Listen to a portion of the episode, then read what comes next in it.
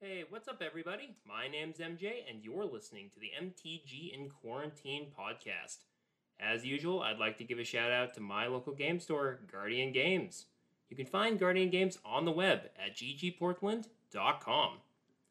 On today's episode, I'm going to be introducing a brand new guest to the show to talk about something that is still very relatable to Magic, but also start looking more into different aspects of the game, not just the actual pieces of cardboard and the gameplay. So I am very excited to introduce my guest today, Drew, aka Beyond the Machina. Hey, how's it going today? Hi, not bad. How are you? I'm doing great. So, Drew, could you tell the listeners a little bit more about what you do? Yeah.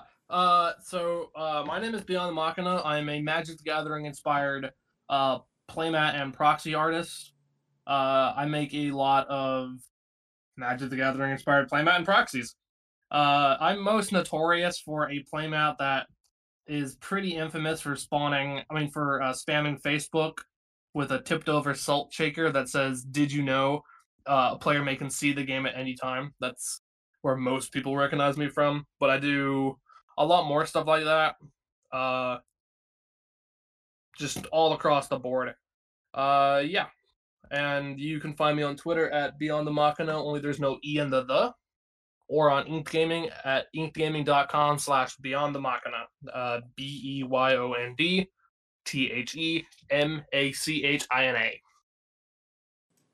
All right, and I've definitely taken a look at your work on Ink Gaming. It's great, so I recommend that the listeners definitely take a look at your work, and hopefully you should buy something. It's great stuff, especially if you really enjoy the art style that came out of Kaldheim that just came out a couple months ago. I think you'll really enjoy Beyond the Machina's work. Yeah, I'm pretty proud of it. All right, so the topic of today's episode is going to be why art and aesthetics matter in Magic the Gathering. Now, obviously, this can take on a whole lot of connotations, whether that's actually the artwork included on the tiny pieces of cardboard that we play with as Magic players, or whether that's more of kind of the landscape drawings, the art books that are released, like that Wizards released that Legends art book, a month or two ago, something like that. So it just different things like that, or some of the aesthetics, the backgrounds, or even in this case where we're going to be talking about fan art, especially your art, and just trying to really figure out why art matters in this game. Obviously, a lot of things I talk about on this channel regard the gameplay, regard deck building, things like that. And I wanted to kind of take a quick break from that to really be able to talk about another thing that I really enjoy about the game, which is the art, the style of Magic the Gathering, and just the whole the whole realm of planes, that have been created as part of this game to really bring these cards to life. So, I guess I just really wanted to start on the conversation where you sit regarding the art from some of the most recent sets. Obviously, we just had Kaldheim come out a month or two ago. That went off in a completely different direction than the standard, what we consider traditional art style that Magic has been known for the last, let's say, 10 to 15 years, and really started to go off more into the heavy metal genre, started to have a completely different vision and style than a lot of the recent cards. And then we're going to be going to like Strixhaven, which again is probably more of a regular return to that style. I just kind of wanted to hear your thoughts on Kaldheim, the art style there, and what you really enjoyed about that. So for like recent sets in general, I think Kaldheim definitely has one of the more standout artworks. I don't think it's the best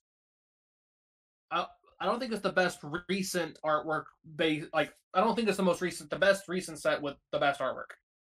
I'd say that's still Dominaria. Dominaria's artwork was just hit after hit after hit. While like Kaldheim, it's really cool and some of the artworks are really interesting, but some of the other artworks are like, oh yeah, it's like a generic, slightly darker colored, various fantasy things that really could be put on any plane, but I think with Kaldheim's shift towards more of a, I wouldn't even say heavy metal, but more of a like Viking metal, because like I'm a big rock and heavy metal fan, and like they covered like one very niche aspect of metal music, which is fine, it's okay, but it's almost like they got like the very surface level, here's what makes it cool, and reflected that on some of the stuff. Some of the cards look phenomenal, like Essica, God of the Bridge, and then the Prismatic Bridge. And I personally think all of the showcase cards are marvelous looking. I just think like some of the showcase cards in the set as a whole kind of suffer from like regular Magic artwork syndrome. Strixhaven I am hopeful for, because it's meant to be kind of a one, it's still more of a regular Magic set. Mm-hmm. Nothing like really like, oh, here's like a really interesting draw, something that we've never seen before. But with them taking more non-traditional looks at one, the enemy color pairs, I believe. Yeah, I think so. Yeah, and a more non-traditional look at that, as well as a very Magic version of the magical school. Mm-hmm. I'm confident in it, and like Magic's artwork overall has gotten substantially better, in my opinion, from the days of when Magic's artwork was just kind of, yep, that's a Magic card, instead of something that's like, oh wow, that looks really cool. From like Ixalan had that problem, Battle for Zendikar had that problem, a lot of the Dragons of Tarkir and Fate Reforged cards had that problem, as much as I like the Dragon with the Khan's block. And like all of the sets around that area, their artwork just kind of blended into each other. Kind of like how like every video game was like sepia colored from like 2005 to 2012. It's the same mm-hmm. problem. Yeah, I can definitely agree with you on that one. The art from the last couple of years has definitely been a lot more vibrant than it was during those sets 3, 4, 5, maybe 6 to 10 years ago. And it's definitely something that even myself, as someone who is terribly poor at artistry, with visual arts, can really still appreciate.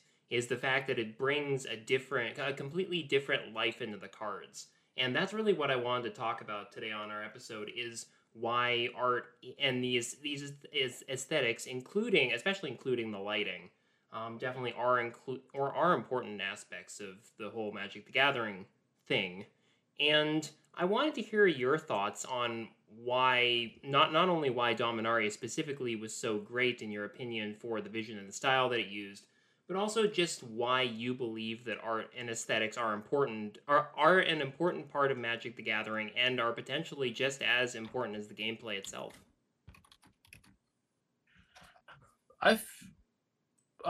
So going backwards to the front of like your question, the reason I feel that art and aesthetic design in Magic is important is one, it's what thoroughly distinguishes it from other card games, other trading card games. And what makes it really pop. Now, sometimes that could be a problem, sometimes that could be better. Like, there's always there's the trope amongst some artists that you can tell it's a Magic card because it has fog in it.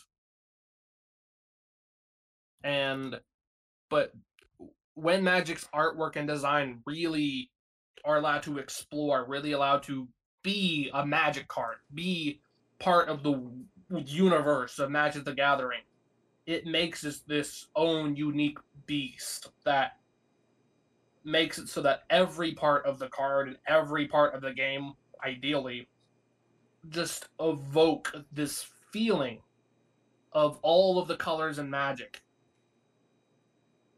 and why they're important and what they matter. And along from a flavor standpoint of why the artwork's important, functionally, the artwork currently how it is, says, oh, here's one, us wearing sort of our influences on our sleeve, and two, us, like, making it so that these colors can be explored more fully, both, like, functionally. So, the best example I can think of off the top of my head is what Time Spiral Remastered is doing. Mm-hmm. So they're using the old border with newer artworks, and those newer artworks really, they're diverse, they're special, they look like, oh, this is something that, like, it looks cool, it's cool. And the old borders, as much of an accessibility issue as they are, really evoke that sort of, the red ones are rocky, they're firm, they're tough. The black ones are kind of this bubbling muck. The green are like roots weaving between the things. And when the player plays them, from a functional standpoint, it shows that you are playing these, that's what you're playing. You're playing green, you're playing black, you're playing red, you're playing white, and it evokes that feeling, which is really important. Mm-hmm. In my opinion, Dominaria is the best with this in the most recent years. At least from, like, a standard set. There have been a few, like, non-standard sets that are, I think, are really cool, but I think Dominaria is the best one to, like, reference back to. Sure. Where, like, every white card on Dominaria, the artwork isn't white faded. It's not, oh, look, it's a bunch of sand or a bunch of wheat or a bunch of corn. It's, these are stained glass windows in a church, in a chapel, in the city of Benalia. Or here is this knight on a horse with blue skies and this grand vista behind him. And it's like, wow, this is... I am going on an adventure with trading cards. It's kind of goofy, but it's cool. And Magic Arena does it to an extent, as much as I dislike Magic Arena's economy and a lot, like how they work and all that. Mm-hmm. Magic Arena, when you play those cards, they really evoke that, oh, I'm doing this cool thing. Especially with the Dominaria cards looking, in my opinion, just a little bit extra compared to some of the other stuff. A lot of the stuff from Amonkhet, a lot of the stuff from Kaladesh, they're cool, but they're all to a degree monochromatic, which if you blur your eyes, you just look at your hand, you're like, ah, yeah, those are a few cards. And then same thing with Dominaria, you're like, oh, that's something different. And it's cool from a flavor standpoint because it shows that there is literal diversity in this world, as well as a functional diversity, saying, oh, you don't need to just play these white knights in a white deck. You can play them in anything because they are all the colors. Yeah, so it's interesting that you did bring up the Time Spiral Remaster, given the fact that that set is dropping this Friday. So you're right. In the previews that I've seen, I've been very impressed by the stylistic appearance of a lot of those cards. I mean, some of those are cards that obviously I've had the opportunity to pick up during the last couple of years, super cheap in original borders, but you're right, there's something special about that old border that really makes me want to pick up some singles once the set drops, just because they do have that eye-popping aspect to them that really sets them apart.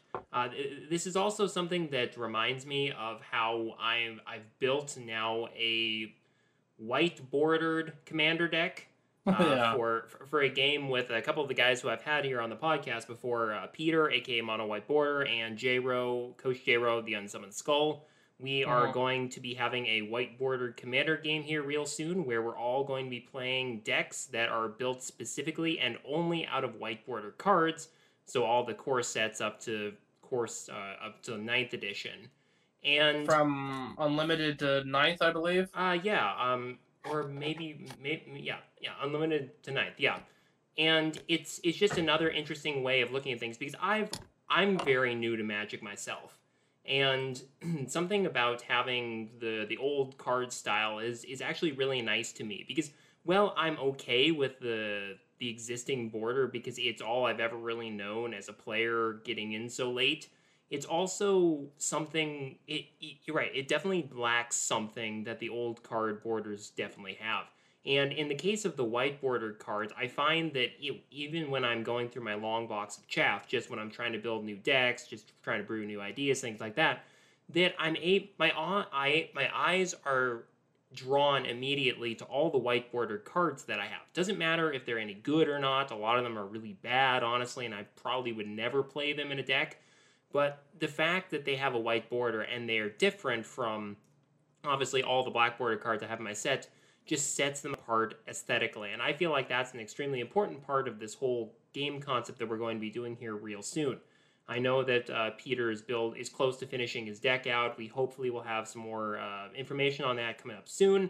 And I am really looking forward to playing that deck. But what's really nice about it is the fact that it's very different than any of my other decks, not only because it's just kind of a crappy deck, you know, power-wise. I mean, again, I don't really care about the power on that one, but I just really enjoy being able to play all the 3rd edition lands that I was able to use for that deck versus just the usual hodgepodge of black-bordered lands from, like, the last 5 years in there. It's really nice to be able to have matching 3rd edition lands in there as part of that deck, because it evokes that feeling of I'm playing with retro cards that, you know, may not be powerful, but it just evokes a completely different play experience than when I'm typically just sitting down to play against my play group with my regular EDH decks. I just like the fact that they feel different, they look different, the art is different, especially my commander, Palladia Moores, who I have the Chronicles version. Well, you know, it was done in a vastly different style than the vast majority of Magic cards are done these days. But in a way, it's kind of nice because, you know, we're playing with the older cards, but it is nice to have that same aesthetic drawn style that goes with it versus just starting to kind of throw in some Amonkhet lands, M20 lands, things like that are just mismatched. It's just nice to have that old aesthetic art style throughout the majority of the deck. Obviously, 7th through 9th editions, they started experimenting with some of the art styles in there, but for the most part, it really sticks with, like, the Chronicles through 5th or 6th edition, where the art is pretty much standard. Yeah. That's exactly the thing, is Magic is Magic because it evokes this sort of feeling. It evokes this style. It evokes this place, almost. And when that sort of place is kind of homogenized, or I think that's the right word, when everything looks the same, then it just starts kind of tasting and feeling the same. It's like, oh yeah, we're on Zendikar. Cool, we're on Zendikar. Oh cool, we're on Innistrad, but we're just on Innistrad. Oh cool, we're on Ixalan. Oh cool, it's Ravnica for the umpteenth time.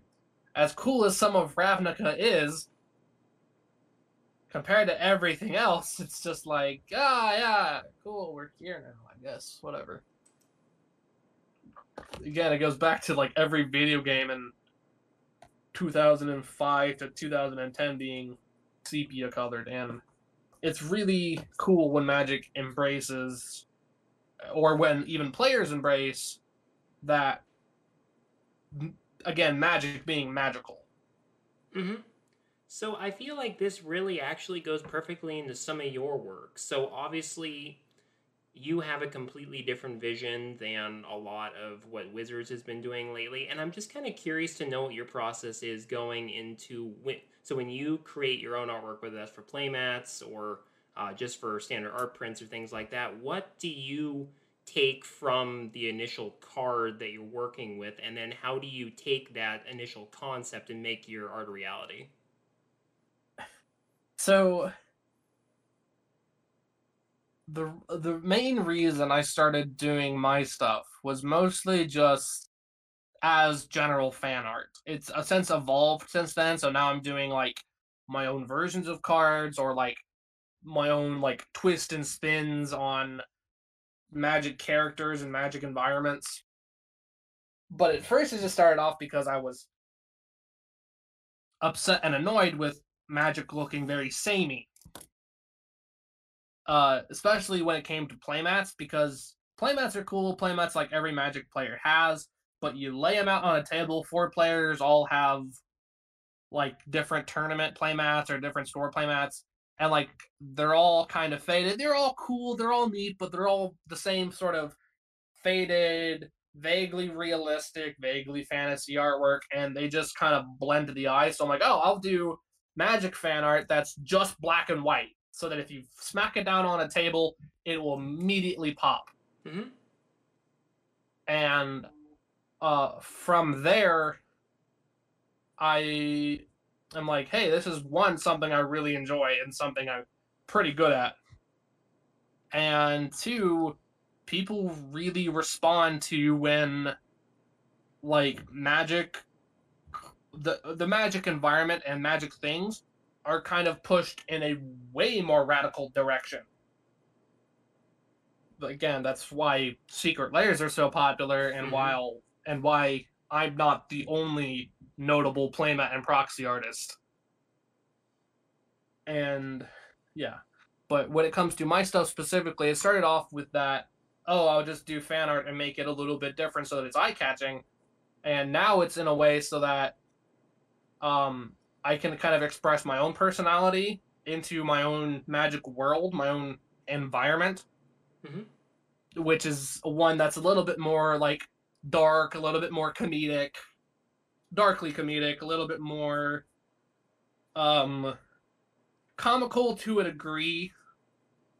So some of my stuff is more like comic book inspired, like my Young Pyromancer, which is a very much Calvin and Hobbes inspired kid running across this background with elementals trailing behind. And then another really comic book one I've made is, oh bother, I'm looking through some of my artwork right now. Yeah, take your time.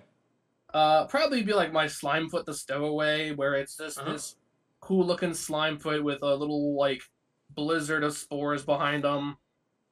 And then it can go to kind of a mix between like darker horror and comic book style with like my Gitrog, which is one of my personal favorites, where it's very much a Gremlins inspired artwork, where it has this cute little frog on a white floor, and then the background of its shadow is this very monstrous and disturbing looking like frog demon horror.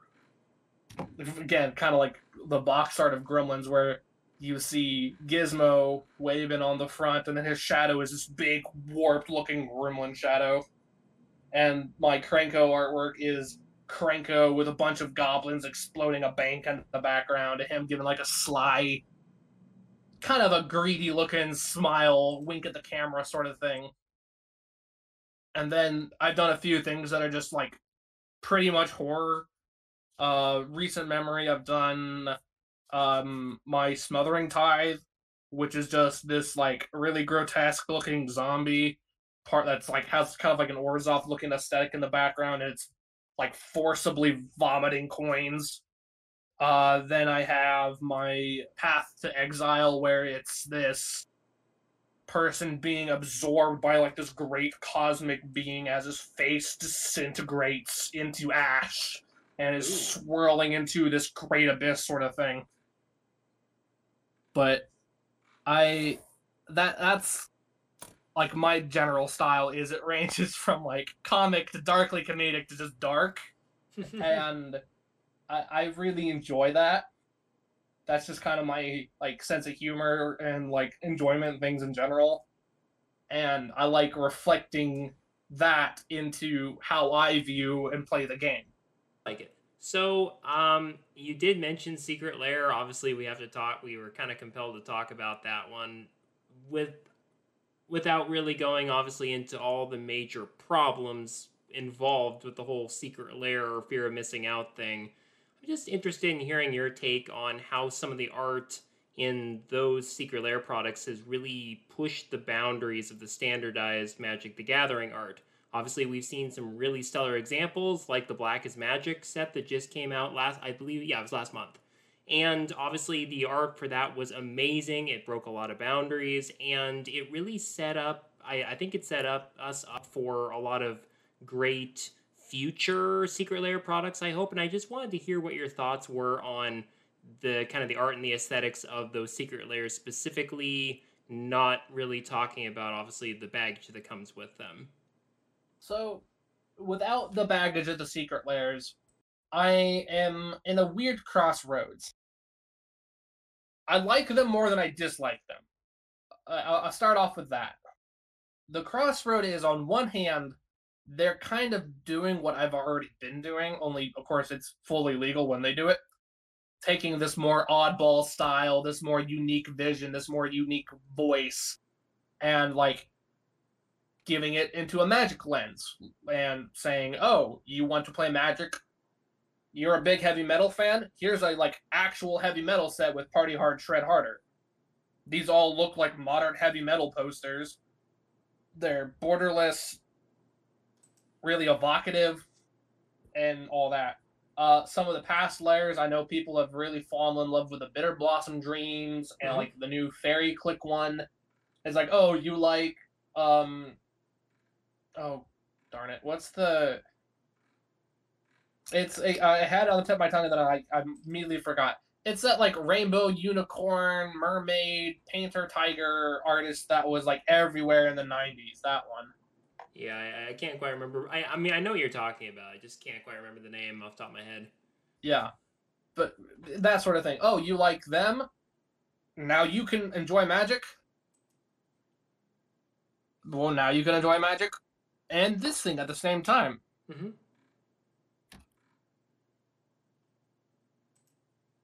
And so, on the crossroads, the one hand, it's kind of taking what I do and doing it in a very legal sense. Like, it's fully legal. What I do is a little bit gray area. I follow the rules. I follow Wizards' policy. I know what I'm doing. I do it well. But I can't compete in any sense of the word to Wizards of the Coast.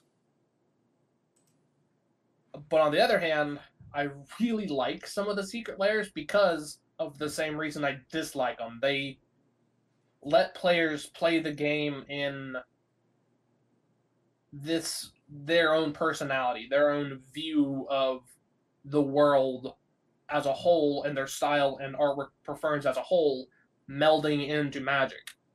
So my favorite Secret Lair, probably of all time, is... either the heavy metal, like, Can You Feel the Heart of Steel one, which all the cards look like Transformers, all the cards look like mechs, but not like traditional Japanese mechs, but very like Japanese-American 1980s, 1990s mechs. They're cool looking. And I think they're really cool looking. And it's like, oh, wow, I like this sort of like 80s, 90s mechanical action aesthetic, and now I get to play that in magic. And it's not weird type of thing. And my other favorite one is the Happy Little Gathering. The Bob Ross one? Yes. Just because those lands are really evocative. They look magical. They look fantasy. Like, they're based off of real lands, but, like, not places you've probably been. Even if you have literally been to those places, it's the lens they're painted in are a little bit more content. They're relaxing. It evokes, while, like, the robot ones evoke that, yeah, I'm ready to, like, kick ass, listen to Dare to Be Stupid by Weird Al, and go infinite with Heliod Ballista combo. The Bob Ross ones are like, yeah, I'm going to sit down with some friends. I'm going to maybe, like, have some drinks or smoke a little bit of weed and play some Magic at the Gathering. Let's have a chill time. And that whole emotion, that whole feeling is boiled down into 11 trading cards, which is so surreal to me, but I enjoy it so much. That's why I bought the regular Happy Little Gathering, and due to a clerical error, I got the foil one, so I'm getting the regular one for free in a month or two. Yeah. So that made me even more excited. And whenever I look at those Bob Ross lands, I get that feeling of, yeah, this is just a breath of fresh air in this card game. It evokes that mood, which then makes me feel that mood, you know? Mm-hmm. And yeah, so that's where I stand on Secret Lair is on one hand, they're kind of, they're taking my job. But on the other hand, it's like, I'm glad they are, because of all of the proxy artists in Magic, they're all doing like way more radical stuff. Like I'm doing black and white Tales from the Crypt type shit. My friend Megan is doing more like softer, so it's still cool, but like her own very strong aesthetic. My friend Magical Rain is doing their own like cyber aesthetic. My friend Bento Box Proxies is doing his own like super cyberpunk outrun aesthetic. These are very more like radical aesthetics. These are like a niche of a niche for the most part. Megan's is like the least niche of them, in my opinion. Whilst Magic's like heavy metal, cute shit, Bob Ross. These are all like bigger niches that me and my friends are doing. The Magic is doing like the stuff that, oh wow, I didn't think about that, or like I did think about that, but in no way would like be able to do it. And I'm glad they are, but at the other point, they'll get to a point where they're going to get to the niche that I'm in. Mm-hmm. So that's kind of where I stand without the more negative overall baggage of Secret Lair. So like not talking about The Walking Dead, not talking about like the pringling, the FOMO and stuff like that thing too, or the just kind of the weird business model, the glitchy website, things like that. Yeah. I mean, I'm thankful I'm getting a free I'm thankful I'm getting a free Happy Little Gathering because they messed up, but also they shouldn't mess up. Yeah, that's been an unfortunate issue with a lot of their products as of late, whether it's the Secret Lairs or whether it's even just Jumpstart or just, you know, some other sets and things like that. It's unfortunate on that one. They're a multi-million-dollar company. They should not mess up at every single step of the way, but they do, and it inconveniences some, it benefits others, and it sucks, but whatever. Otherwise, but what else are we going to talk about if things are going completely smoothly? I don't know. Yeah, it's one of those things where it's the same principle as the card One With Nothing, is you got to have the bad cards so you appreciate the good cards more. You got to have wizards being complete dumbasses so that when they knock something out of the park, you really enjoy it. Mm-hmm. That's kind of where I stand. Okay, so I wanted to kind of push the timeline going forward here. Obviously, Strixhaven is coming out here next month, I believe, and then we have a couple more sets coming out through the rest of the year. I'm just kind of curious about your thoughts of where you would hope the artwork would be going on some of these sets, whether it's kind of doing more with what Strixhaven is doing, or if there's just anything you'd like to see in the artwork going forward in the next year or two. So the number one thing I would love to see in the artwork, and this is like completely silly, but it's something that is just too fitting. Mm-hmm. It's something that is too perfect, is I want a Innistrad, either a box topper or a Secret Lair or like an alternate like promo version, kind of like how Kaldheim has the Norse borders. I want Wizards of the Coast to hire Tim Jacobus, the guy that made the Goosebumps book covers, to make Innistrad cards. I want it, please. Okay, yeah. It is not important, but I love it. Besides that, like, kind of bizarre thing, I kind of want, like, Magic artwork to really sort of be itself, for lack of better phrasing. Okay. So Strixhaven, it's a magical school. That's kind of a trope that's been done to death. It's cool. It's an interesting trope. It's very unique. But I say magical school, I'm not going to compare it to like the other notable magical school because that comparison's been done to death. Mm-hmm. But it is a comparison that is inevitable. And it is a comparison that is very well done.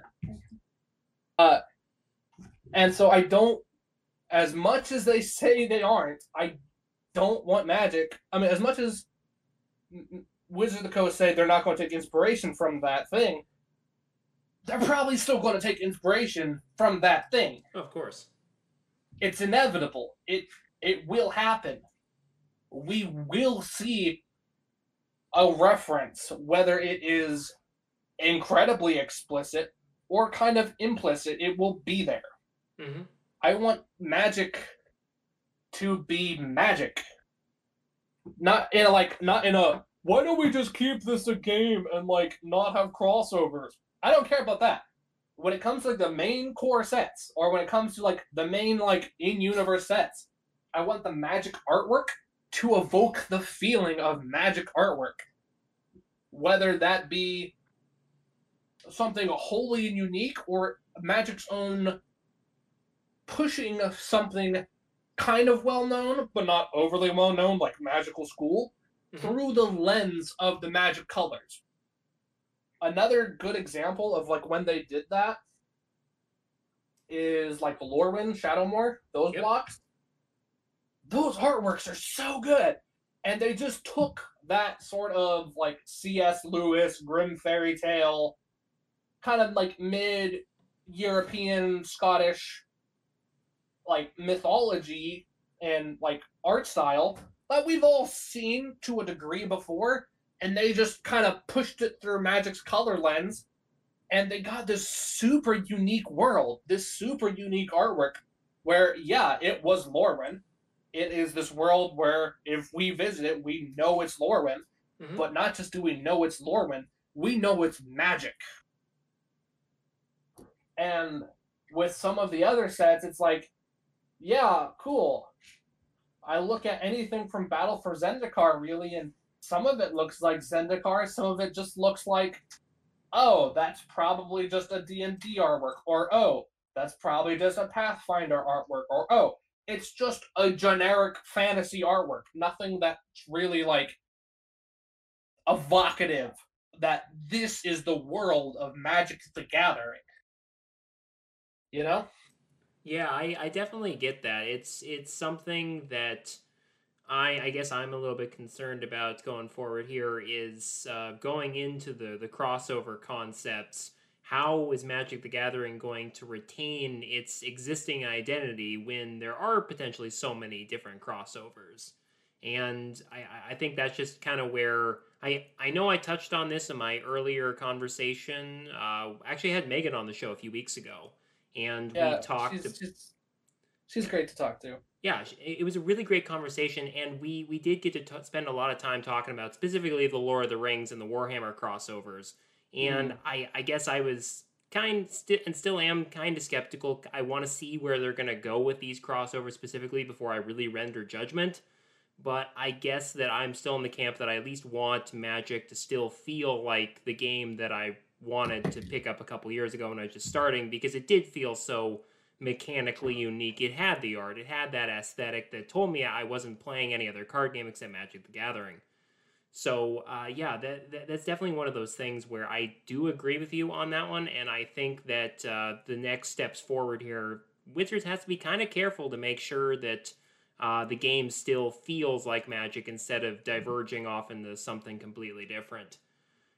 In that vein, I did want to ask you quickly what your thoughts were going to be on the universes beyond, and just how you think some of the styles are going to come in on that one. Obviously, we don't have a whole lot of information on this one. It's still kind of conjecture at this point, but I was just wondering if we're going to see just a whole kind of more of a Secret Lair style where all of a sudden we might start seeing more like randomly colorful comic book arts, say from the 40s, 50s, or just some other different kinds of styles that just don't echo Magic the Gathering. I just kind of wanted to hear your thoughts on the universes beyond and what we may or may not see as far as the artwork and the aesthetics in those cards, especially if they are put in some sort of legal set where they are legal for play and not silver bordered cards. So I stand in a very similar school of thought that Megan does, where she's excited to a degree for the worlds beyond. They get more people into Magic. They're more beneficial as a whole. And they get more players in, which even if we don't necessarily agree with the aesthetics or the purpose, we now have more people to show the aesthetic and the purpose. So, like, sure, we might not necessarily agree with Warhammer or whatever, but cool, now we have people we can show, like, look, here's Lorwyn! Look! When it comes to, like, the art standpoint, I think they're going to kind of test the waters and the D&D set coming in a few months. Yep. And like D&D artwork is, it's kind of generic. It's cool, but it's generic, which is fine. It's supposed to be. It's anybody's game. It's up to you to make it your thing. With the D&D set, I think they're going to test the waters of what they're able to do. And then what I hope they do with Worlds Beyond is that I hope they really embrace, even if it's to kind of almost caricature level, the style and the feeling of those worlds. So the two ones we know about for a fact are Lord of the Rings and Warhammer. I like Lord of the Rings. It's cool. And when I think of Lord of the Rings, I think of the illustrations that you find in The Hobbit, where it's this very high fantasy, kind of light, kind of airy, a little bit like Lorwyn, but it's still its own identity, and it's still very much its own thing. I watched the Lord of the Rings movies, or I, like, watched the animated Hobbit movie, or the animated Lord of the Rings movie, made in, like, the 80s or whatever, and, like, they have a very similar aesthetic. Sure, one's animated, it's more cartoon, the other one's live action, a little bit grittier, but they look and feel the same. You just look at them and you're like, oh yeah, those are roughly the same thing. And once, like, they make a Magic set of that, I want that set to be like, oh yeah, that's the Shire. That's a place in New Zealand. That's the Eye of Sauron. And that's what it looks like. It's this big, towering, black obelisk with this flaming eye in the middle. It's very sharp, very ragged, very evil-looking. Lord of the Rings is very much the story of very, like, nuanced good versus, I mean, very nuanced good versus very simple evil. And that's kind of what the artwork is. It's a very, like, oh, the Shire and all those places, even though they look simple, the people in them are a little bit nuanced. They have feelings. They have emotions. And then, like, the evil is just evil. So, like, that has been evoked successfully in media decades apart with two way different visual directors, being, I think, like, Ralph Bakshi. I think that's who did the original Lord of the Rings. I'm not going to look it up, but, like, if it's not Ralph Bakshi, it's, like, similar. And Peter Jackson. These two guys are completely apart. Sure, Peter Jackson might have taken some inspiration from Ralph Bakshi, but not a lot. And you can still tell. So if Magic does a set, then they can very easily do the same thing. Where, yeah, it's not the Peter Jackson movies, it's not the Ralph Bakshi movie. It's Magic the Gathering, but it's pretty much those two things. with Warhammer, Warhammer is very imperialistic. It's armor upon armor upon armor. It's these badass space marines. Everything's badass. Excuse me. It's this huge, bulky, like, Man McMahon muscles, big gun, shoot down space orc. Everything is grim and dark.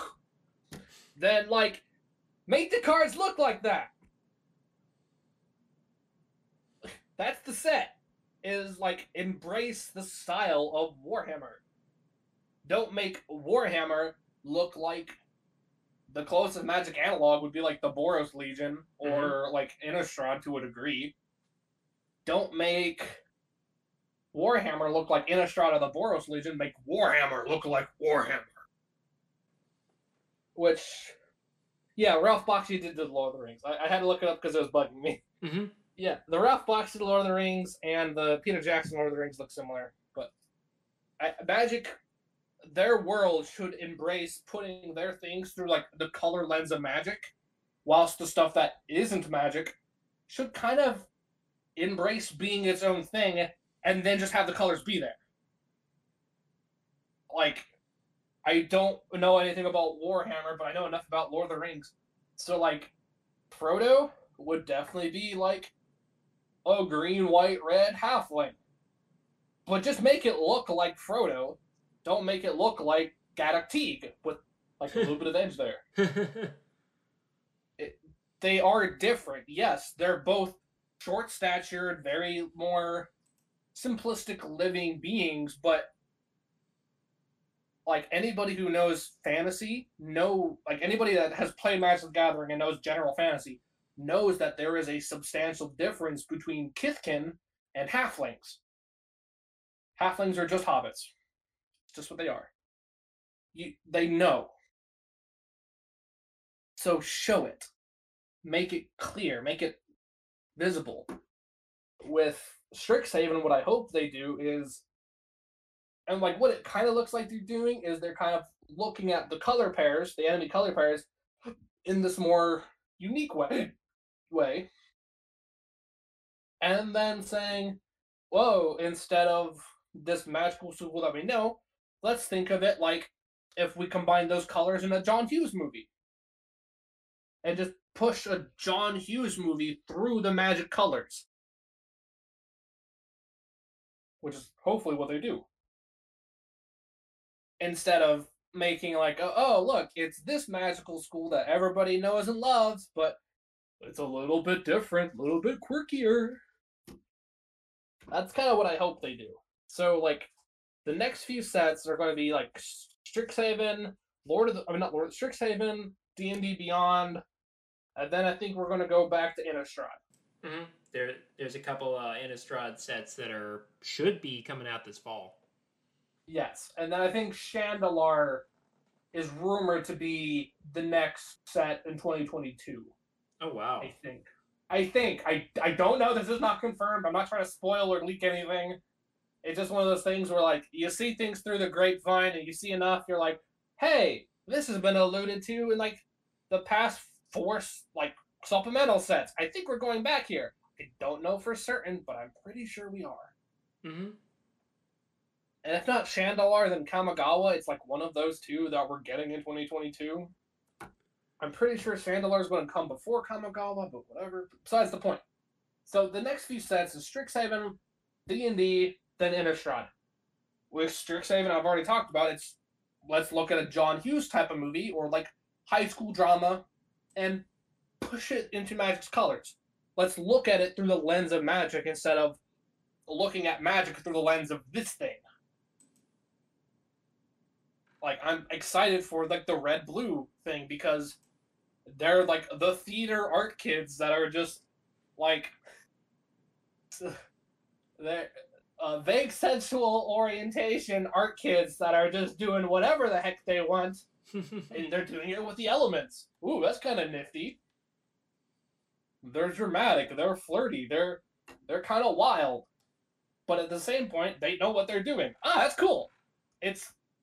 I'm looking at Ferris Bueller's Day Off through the lens of Magic. That's kind of neat. Mm-hmm. And with D&D, like I mentioned, D&D's artwork is meant to be a little bit more vague, but if they kind of go into the more, like, exaggerations of D&D, so, like, one thing I joke about is I say Innistrad before Innistrad.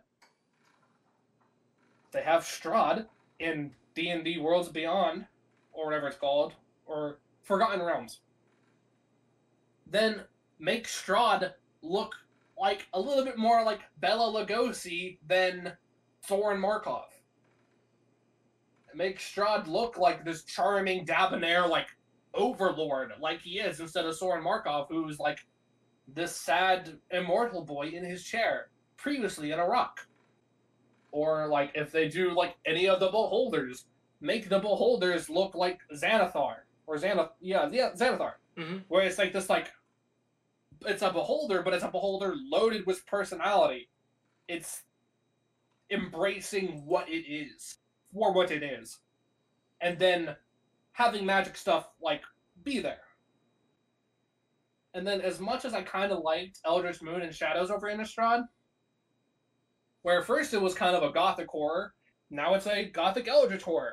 With the new Innistrad, I hope they just kind of double down on the gothic horror.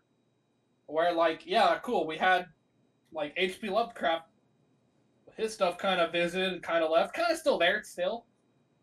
But now, like, sweet, so we've had, like, universal monster movies, more or less, in the first Innistrad, with a little bit more demons, a little bit more angels. But still that sort of vibe. Now we have H.P. Lovecraft. I think what they could do with the new Innistrad, since it's based off of a wedding, that's supposedly the plot, is they can kind of embrace more like Edgar Allan Poe gothic horror, mm-hmm. where they can look at Edgar Allan Poe and similar works through the lens of magic, as opposed to looking at magic through the lens of Edgar Allan Poe. You know? Okay, yeah. Does that make sense? Yeah, it definitely makes sense. You're kind of putting things on its head a little bit and trying to find a happy medium, as Bob Ross would say. Or Yeah. And hopefully that's the direction they go. Shandalar is solely magic. That has always been, like, exclusively magic. It's a Dominaria 2. That's what Shandalar practically is. Mm-hmm. And since you really enjoy Dominaria, it definitely sounds like you're not excited at all, right? Yeah, totally. I think with all the lizard people, like, as much as, like, the lizard people trope is kind of like a really bad trope, with all the salamander people Magic's been referring to since 2014, and we've only seen, like, a few bits of Shandalar, it'd be interesting to see how, like, this island in the mist, this plane that's kind of shrouded in mystery, but less, like, there's a murder afoot, and more like the game Mist, but Magic the Gathering plane. Mm-hmm. It'd be interesting to see how it looks. Everything's more blue, everything's more swirly, everything is, like, that trope that, like, ah, it's a Magic card because it has fog in it, but dialed to 11. It'd be cool to see. And, like, the Kamigawa set that's rumored to come out is supposed to be, like, cyberpunk Kamigawa, which, on one hand, it just seems like you're looking at Magic through the lens of cyberpunk and not vice versa. But I hope they kind of go in the reverse, where they look at cyberpunk through the lens of magic. Mm-hmm. Where it's like, oh, let's see how we can make these things work in magic, not let's make magic work to this thing. Definitely. So, I'm interested to see how it turns out. Strixhaven, I'm hesitantly hopeful for. I grew up really enjoying that magical school. I have sisters who still really enjoy it. I've since, like, gotten really sick of it, and, like, once, like, I objectively look back, I'm like, wow, none of this is really unique, and there's a lot of, like, really blatant plot holes, and just, like, overall flavor plot holes. Like, instead of just, oh, why did X character do Y thing? It's like, hey, where do they poop? Or, like, similar sort of questions, like, how do they do, like, these basic human functions? And none of that's explained in any sort of realistic way. Or fantasy way at that. Dominaria, like, you can see, like, restrooms in the back of Dominaria. Like, you're not going to show you a Dominarian toilet or whatever, but, like, we've seen the inside of a tavern of Dominaria. It feels lived in, is what you're saying. Yes, it does. While with the magical school, it's just, hey, look, it's a school that's magical. There's no nuance to it. It's just there. Cool, whatever. Yeah, I'm hesitantly hopeful for Strixhaven, was like, hey, look, it's a high school movie, but magic. Oh, okay, that's kind of neat. Yeah, so just kind of some of the mundane stuff going on, too, instead of just the fantastical and the crazy. Kind of just showing you the day-to-day activities instead of just, like, the highlights or something. Yeah, like, give us this whole world. Give us this whole universe. As opposed to just the greatest hits. Let us enjoy the whole album. Mm-hmm. That sort of thing. So that's I'm hesitantly hopeful for magic art design. And since Dominaria, there have been more hits than there have been misses. I feel like all of like the new Ravnica block, but not block, and then in turn the two like disastrously bad books based around it, kind of epitomized how magic art could be taken in a negative direction.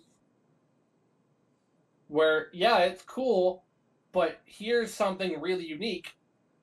So we went to Ravnica, then we went to Return to Ravnica, and upon the return to Ravnica, Ravnica just kind of lost some of its glisten. It's lost some of it, oh, this is what makes Ravnica, Ravnica. This is what makes this world, this world. Upon Guilds of Ravnica, Ravnica, Allegiance, and War of the Spark, it's just, oh yeah, we're cool. It's like seeing Monaco in a spy movie. Cool, yeah, you've seen it, but it doesn't really show anything about it. It's just kind of there. While with the first Ravnica, you saw the minutiae. You saw these people living day to day in this unique and exciting world. In Return to Ravnica, it was a little bit more bombastic, a little bit more like... a lot more hits going on instead of minutia, but there was still... you could understand the world as a whole. And there were some moments of that in the new Ravnica block, not block, but a lot of it was just, cool, here's Ralzeric. Cool, here's Dovin. Cool, here's Nicol Bolas doing Nicol Bolas things. Cool. Token gay character doing token thing. Ah, cool.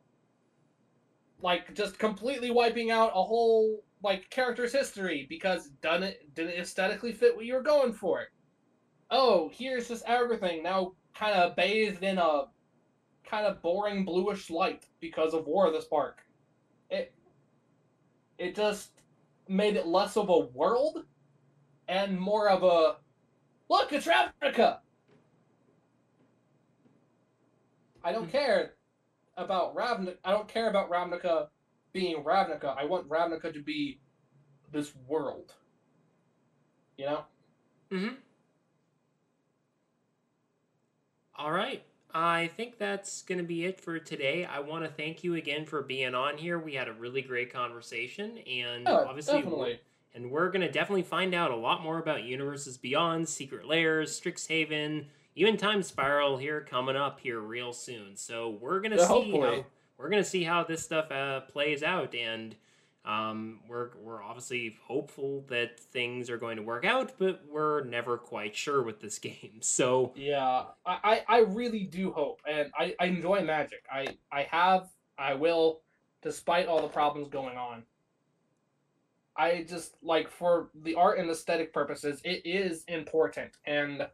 When Magic realizes it's important and that it is something to focus on to make the world seem lived in, to make it seem this unique space it makes the game feel unique. So it's important. So I'm hopeful that they do that or continue to do that more. Mm-hmm. All right. So, yeah, we've reached the end of the episode. I want to thank you again for being on here. It's been great. Yeah, thank you very much, too. It's been a blast. Yeah, thanks. Yeah, if you could just quickly tell all the listeners where you can be found again. I think that hopefully some of them are and again, listeners, I hope you're interested in in the work here. So, yeah, where can we find you online? So you can find me at, I'm most active on Twitter, which is twitter.com/beyondthemachina, only there's no E in the duh. And you can also find me on Ink Gaming at inkgaming.com/beyondthemachina, or if you just search Beyond the Machina on Ink Gaming, you can see most of my work. From those two places, you can find my other things. Yeah, that's usually where you can find me.